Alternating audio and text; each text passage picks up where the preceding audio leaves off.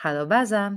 Cześć, jeśli się jeszcze nie znamy, to z tej strony Iga. Nagrywam dla Was Bazę Berlin od stycznia, więc już niedługo stuknie mi cały rok. I w moim podcaście dzielę się opowieściami ze stolicy Niemiec. Polecam ulubione miejscówki, knajpki, kawiarnie, trasy spacerowe, muzea i dzielę się swoimi przemyśleniami na temat życia w Berlinie. Społeczność Bazy Berlin powoli sobie rośnie i tu, bo coraz więcej osób słucha moich podcastów, i na Instagramie, gdzie publikuję zdecydowanie częściej, bo na bieżąco, urywki ze swojej berlińskiej codzienności. Dziękuję, że jesteście ze mną i zachęcam do udostępniania podcastu na Instagramie, jeśli go akurat słuchacie, i dzielenia się nim dalej. Będzie mi bardzo, bardzo miło, jeśli znajdziecie chwilę, żeby wystawić Bazie Berlin ocenę w podcastach na iPhonie, przez aplikację podcasty lub przez iTunes oraz jeśli zaobserwujecie podcast na Spotify. Za oknem plucha, szaro, buro. No, listopad to zdecydowanie mój najmniej ulubiony miesiąc w roku. Mimo że czas mija szybko, w mgnieniu oka i w sumie ani się nie obejrzę, bo u mnie zawsze jest dość intensywnie, w listopadzie pod względem zawodowym, a będzie ukochany grudzień i przedświąteczny czas, to i tak lubię sobie umilać teraz te mniej przyjemne listopadowe dni.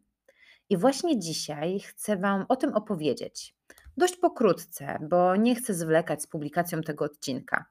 Podobny podcast stworzyłam w maju i wtedy opowiadałam właśnie o Berlinie wiosną i o pięciu pomysłach na spacerowe trasy.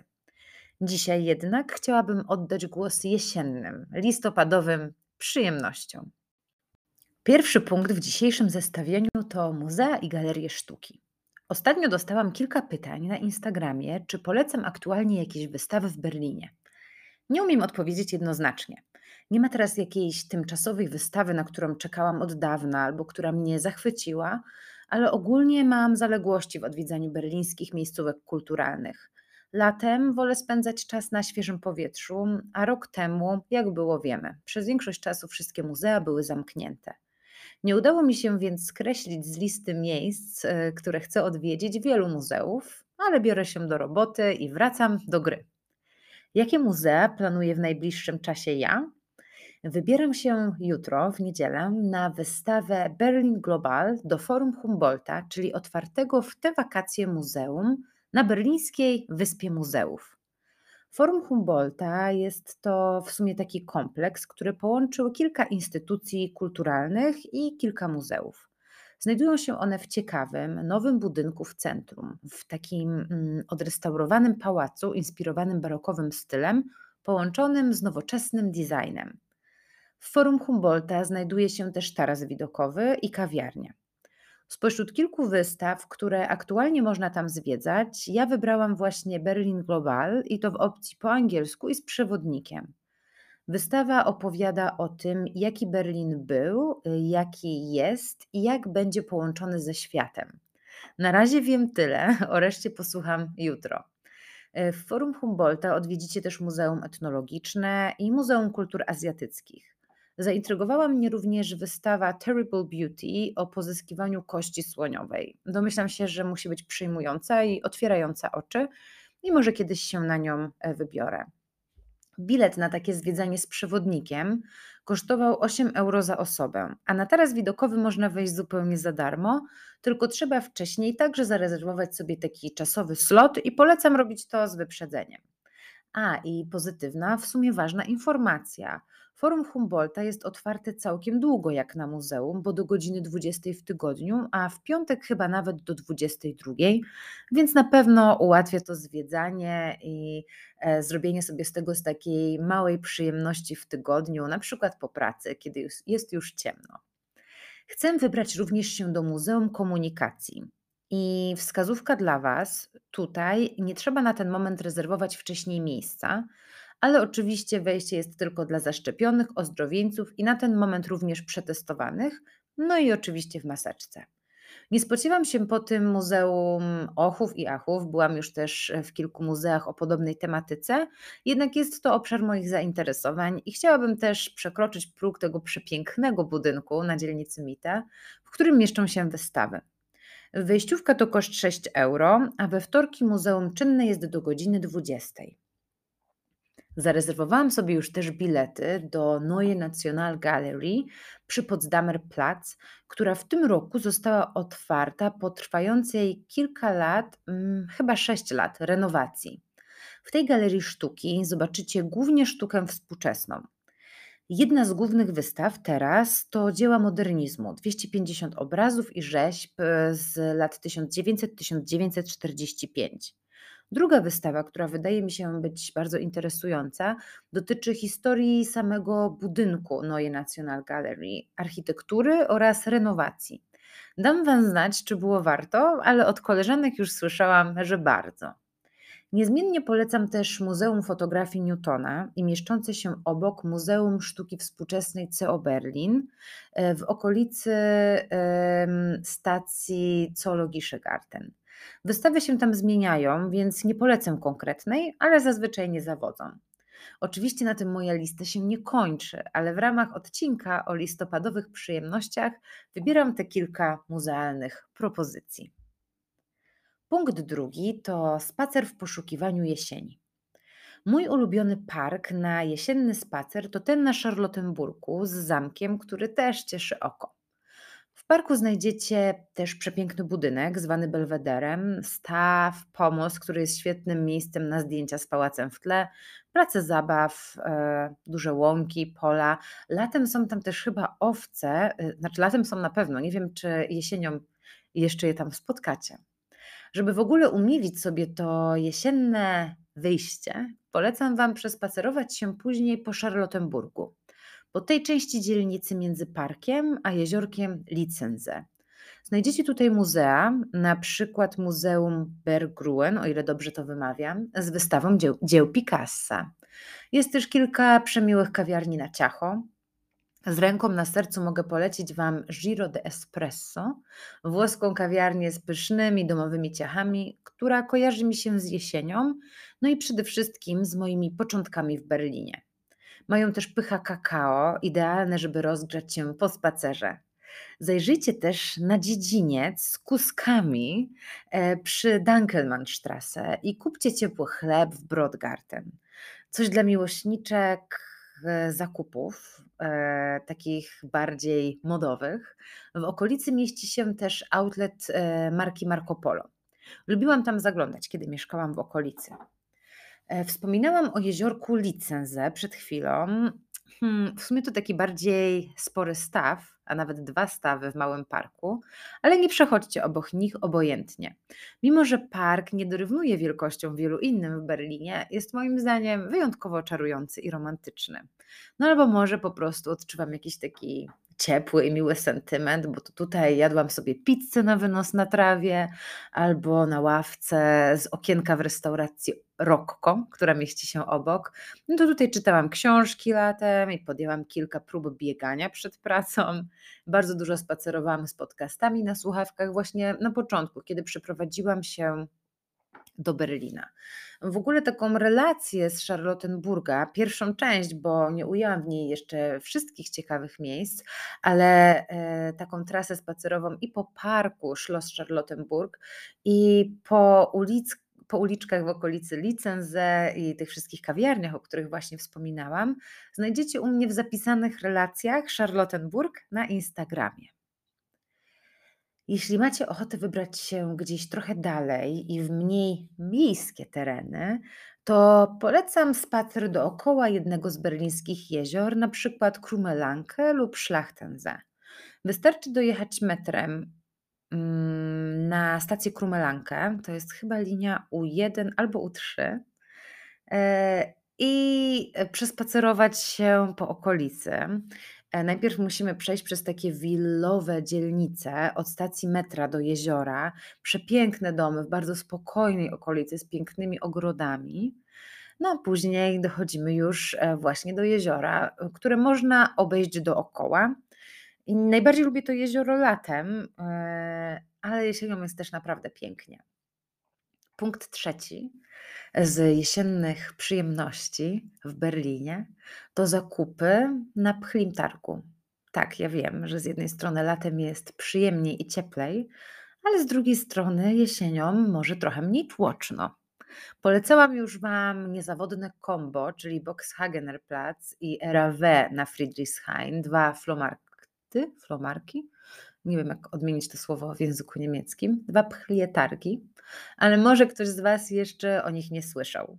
W sobotę z kolei lubię mały targ antyków przy Arkonaplatz na Plensauerbergu. Jest tam bardzo przyjemnie, no dookoła również nie brakuje kawiarenek albo miejsc na wino. Jeśli macie jakieś inne ulubione targi staroci, dajcie koniecznie znać na Instagramie. Wszystkie inspiracje mile widziane. A jeśli w ogóle już o targach mowa, to moim ulubieńcem niezmiennie pozostają te wszystkie targi z owocami i z warzywami i z jedzeniem. I ja wiem, że listopad to jest dość smutny miesiąc na ryneczkach, bo nie jest już tak kolorowo jak latem, ale wczoraj udało mi się kupić przepyszne maliny i borówki, i śliwki, i gruszki z Polski, a potem napić się wina na cotygodniowym rynku na Prenzlauerbergu, właśnie przy Arkonaplatz. Targ odbywa się tam w piątki od godziny dwunastej do około osiemnastej trzydzieści. Punkt czwarty to jesienne smakołyki, no bo czym byłaby jesień bez jakiejś pyszności? Oczywiście domowe wypieki są niezastąpione, ale jak się nie ma, co się lubi, a ja nie przepadam za pieczeniem, no to czasami skuszę się na coś z piekarni. Ogólnie nie jestem fanką drożdżówek, ale jak robi się zimno i cały dzień leje deszcz i piję tą piętnastą herbatę w dresie, wełnianych skarpetach przy komputerze, no to stwierdzam, że jednak te drożdżówki to są takie trochę wymarzone i mam na nie ogromną ochotę. I od kilku dni chodzi za mną jedna szczególna drożdżówka i przysięgam, że muszę ją niedługo zjeść. I o czym mowa? No o drożdżówie z Zeit for Brot, oczywiście. O tej z białą czekoladą i z malinami, która jest taka pulchna i taka gruba, że nie da się jej zjeść mając potem czystą buzię, no i bez palców oblepionych czekoladą. Jest pyszna, szczególnie kiedy kupimy ją jeszcze ciepłą, prosto z blachy i do tego zamówimy czarną kawę, cappuccino, herbatę, co tam najbardziej lubicie. Zeit for Brot ma swoje filie w kilku miejscach w Berlinie. I na Mitte, i na Charlottenburgu, i na Prenzlauerbergu, i na moje szczęście albo nieszczęście żadnej w promieniu dwustu metrów ode mnie, bo byłabym tam codziennie. W ogóle jesień to dobry czas na ciasta i słodkości. Trzeba sobie jakoś chyba osładzać to życie. Słuchaliście już mojego odcinka o słodkościach w Berlinie? To jest jeden tej z pierwszej dziesiątki i polecam, bo jest tam bardzo, bardzo dużo innych przysmaków i fajnych miejsc na ciasto, na eklery i kilka takich ciekawostek o berlińskich kawiarniach i cukierniach. Jeśli do tych ciast brakuje Wam w domu dobrej herbaty, albo jeśli chcielibyście komuś umilić jesień aromatyczną herbatą, ale z Berlina, to polecam Wam zajrzeć do sklepu Paper and Tea na Mitte. Mają wiele akcesoriów do parzenia herbat i kupicie tam najróżniejsze mieszanki w przepięknych opakowaniach. Widziałam ich herbaty również w K D W na tym słynnym szóstym piętrze e, z delikatesami. Jesień to jest też dla mnie taki czas, kiedy siedzę trochę więcej w domu. Ja i tak mało siedzę w domu, bo jestem nadaktywna, ale tak porównując te wszystkie pory roku, to jednak jesienią myślę, że najczęściej w tym domu można mnie spotkać. W związku z tym mój punkt piąty to będzie taka polecajka serialowa, ale z Berlinem w tle. No, punkt pierwszy to Unorthodox i pewnie dziewięćdziesiąt procent z Was widziało już ten serial wiosną w pandemii, ale jeśli jeszcze nie, to wypatrujcie berlińskich symboli w tle, bo mamy tam jeziora i Alexanderplatz i kilka innych charakterystycznych miejsc, no a przede wszystkim bardzo, bardzo ciekawą historię, w której jednym z wątków jest poszukiwanie mamy, głównej bohaterki w Berlinie. Unorthodox jest dostępny na pewno na Netflixie, nie wiem czy można zobaczyć go jeszcze gdzieś indziej. Wiem, że jest też książka Unorthodox, której jeszcze nie czytałam, ale jest na mojej liście do przeczytania, ale dam sobie jeszcze trochę czasu, bo nadal mam bardzo w głowie ten serial i wszystkie scenki i chyba nie lubię tak porównywać produkcji serialowej z książkową, więc poczekam aż te ujęcia z serialu wyparują z mojej głowy i może za kilka lat wrzucę do książki.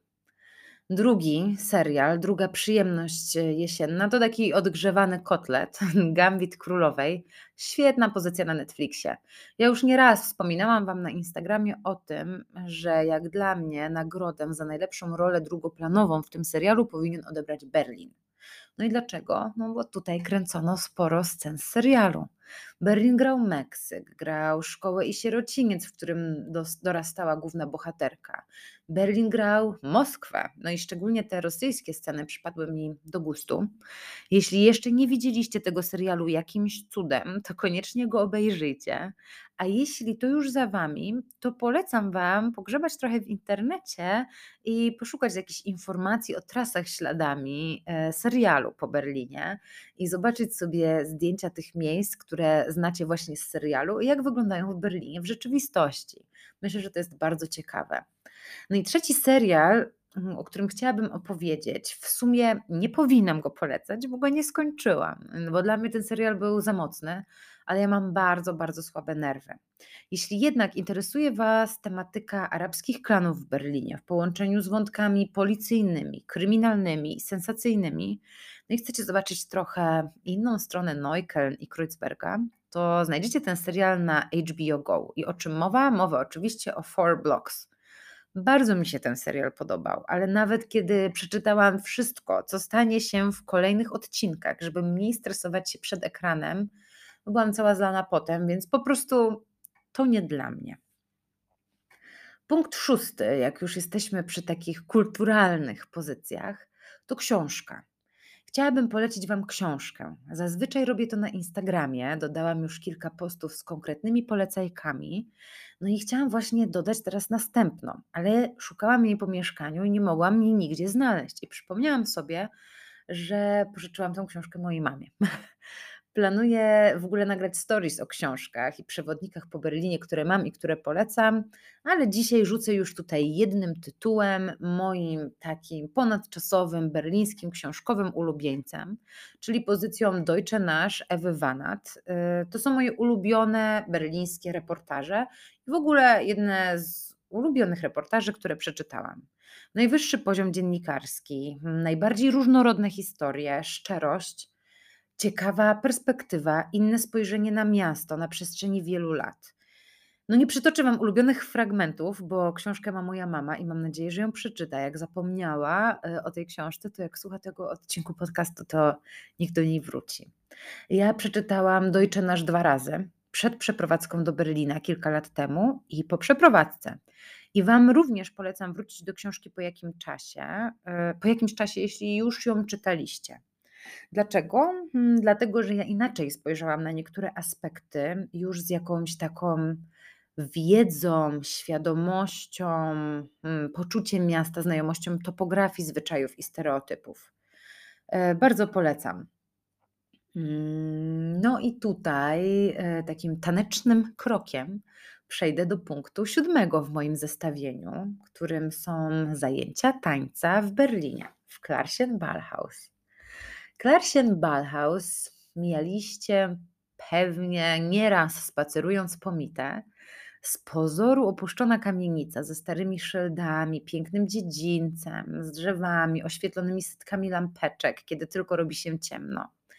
To jest restauracja, klub, hmm, miejsce na potańcówkę, dom balowy. Na mapie Berlina mieści się od ponad stu lat. Założony został w tysiąc dziewięćset trzynastym roku przez małżeństwo Klarę i Fritza, których nazwiska nie pamiętam, i szybko stał się ulubionym miejscem Berlińczyków. Bawili się oni tutaj w dwóch salach, słynnej sali luster, która na początku była otwarta tylko dla tak zwanej klasy wyższej. Spoiler alert, dzisiaj tańczę w niej ja. Na kartach historii tego miejsca zapisało się naprawdę wiele. Częściowe zniszczenia budynku podczas drugiej wojny światowej, zmiany właścicieli, odwiedziny sławnych gości, a nawet plan filmowy bękartów wojny Tarantino. Dzisiaj w tej kultowej miejscówce odbywają się potańcówki, zajęcia tańca, imprezy, można wynająć ją na wesela, przyjść coś zjeść i ponoć mają dobre sznycle, ale ja jeszcze nigdy nic tutaj nie jadłam, więc się nie wypowiem. No i jaką jesienną przyjemność polecam ja w związku z tym Clärchens Ballhaus? Otóż, moi drodzy, polecam Wam kurs tańca towarzyskiego w parach. Z partnerką, partnerem, mamą, tatą, bratem, koleżanką. Przychodzą tutaj ludzie w najróżniejszych konfiguracjach. Myślę, że to dobry, ciekawy pomysł na randkę albo po prostu na spędzenie czasu trochę inaczej. Mi się bardzo podobało. Dużym atutem jest to, że nie musicie kupować karnetu na ileś tam zajęć i możecie dołączyć zupełnie kiedy chcecie. Nawet przyjść tylko raz, bo na każdych zajęciach instruktorzy pokazują podstawowe, naprawdę bardzo podstawowe kroki do innego tańca. Zajęcia trwają godzinę i odbywają się raz w tygodniu. Szczegóły znajdziecie na ich stronie internetowej. Wiem, że mają też tango argentyńskie, ale akurat ja wybrałam taką klasyczną opcję tańców latino i standardowych. Byłam już na zajęciach z disco fox, na czaczy i na walcu i serio bardzo dobrze się bawiłam, bo było po prostu no śmiesznie. To dobry sposób, żeby wyłączyć głowę po całym dniu pracy i z ręką na sercu sala Rooster robi ogromne wrażenie. Jest tajemnicza, magiczna i czuć w niej historię. To jest takie zupełnie inne miejsce, coś, coś innego, coś nowego. Żeby przekonać chłopaka do chodzenia ze mną na te tańce, to wymyśliłam, że po każdych zajęciach będziemy chodzić na kolację do jakiejś innej miejscówki na Mitte i raz on, raz ja będziemy wybierać, gdzie akurat zjemy. To również atrakcyjna dla nas forma spędzania jesiennych wieczorów. Byliśmy już w Shiso Burger i w Kuchi i w Kebab with Attitude, a przed nami jeszcze mnóstwo fantastycznych miejscówek i na szczęście tą po następnych zajęciach wybieram ja. Koniec końców mój chłopak nawet polubił te wtorkowe tańce i nie muszę go namawiać, żebyśmy wyszli na nie z domu. Jeśli więc w ogóle obawiacie się, że jesteście początkujący, to serio zapomnijcie o tym. Na tańcach panuje bardzo luźna atmosfera, nie powtarza się nigdy tego, co było na zajęciach wcześniej i za każdym razem, byliśmy trzy razy, byli zupełnie nowi i inni ludzie. No i na tym skończę moje propozycje jesiennych przyjemności w Berlinie. Mam nadzieję, że zainspirowałam Was do spojrzenia na miasto z innej perspektywy. Spróbowania czegoś nowego, smacznego, odwiedzenia muzeum, no po prostu ruszenia się z kanapy. Jeśli Wam mało, to miejsca, o których mówiłam, e, jeśli Wam mało i miejsca, o których mówiłam, są Wam znane, to zerknijcie jeszcze na inne odcinki Bazy Berlin, na przykład na ten o wiośnie w Berlinie i pomysłach na wiosenne spacery, bo on jest aktualny również jesienią. Zamiast zielonych koron drzew nad rzeką zobaczycie po prostu żółte liście, ale na pewno też będzie przepięknie. Mam w ogóle w głowie jeszcze dwa odcinki na listopad. Jeden bardzo mocno związany z gastro i z polecajkami jedzeniowymi, a drugi o jednym z moich ulubionych miejsc w Berlinie i mam nadzieję, że oba uda mi się zrealizować. W końcu w grudniu będzie się działo i nie będzie dużo czasu na podcastowanie. No, te wszystkie jarmarki świąteczne same się nie odwiedzą. Życzę Wam dzisiaj, mimo tej nie do końca sprzyjającej aury pogodowej, przynajmniej w Berlinie, pięknego listopada. Odczarujcie sobie ten czas, sprawiajcie sobie dużo radości małymi rzeczami i małymi przyjemnościami. No i do usłyszenia w następnym odcinku i niezmiennie do zobaczenia na Instagramie.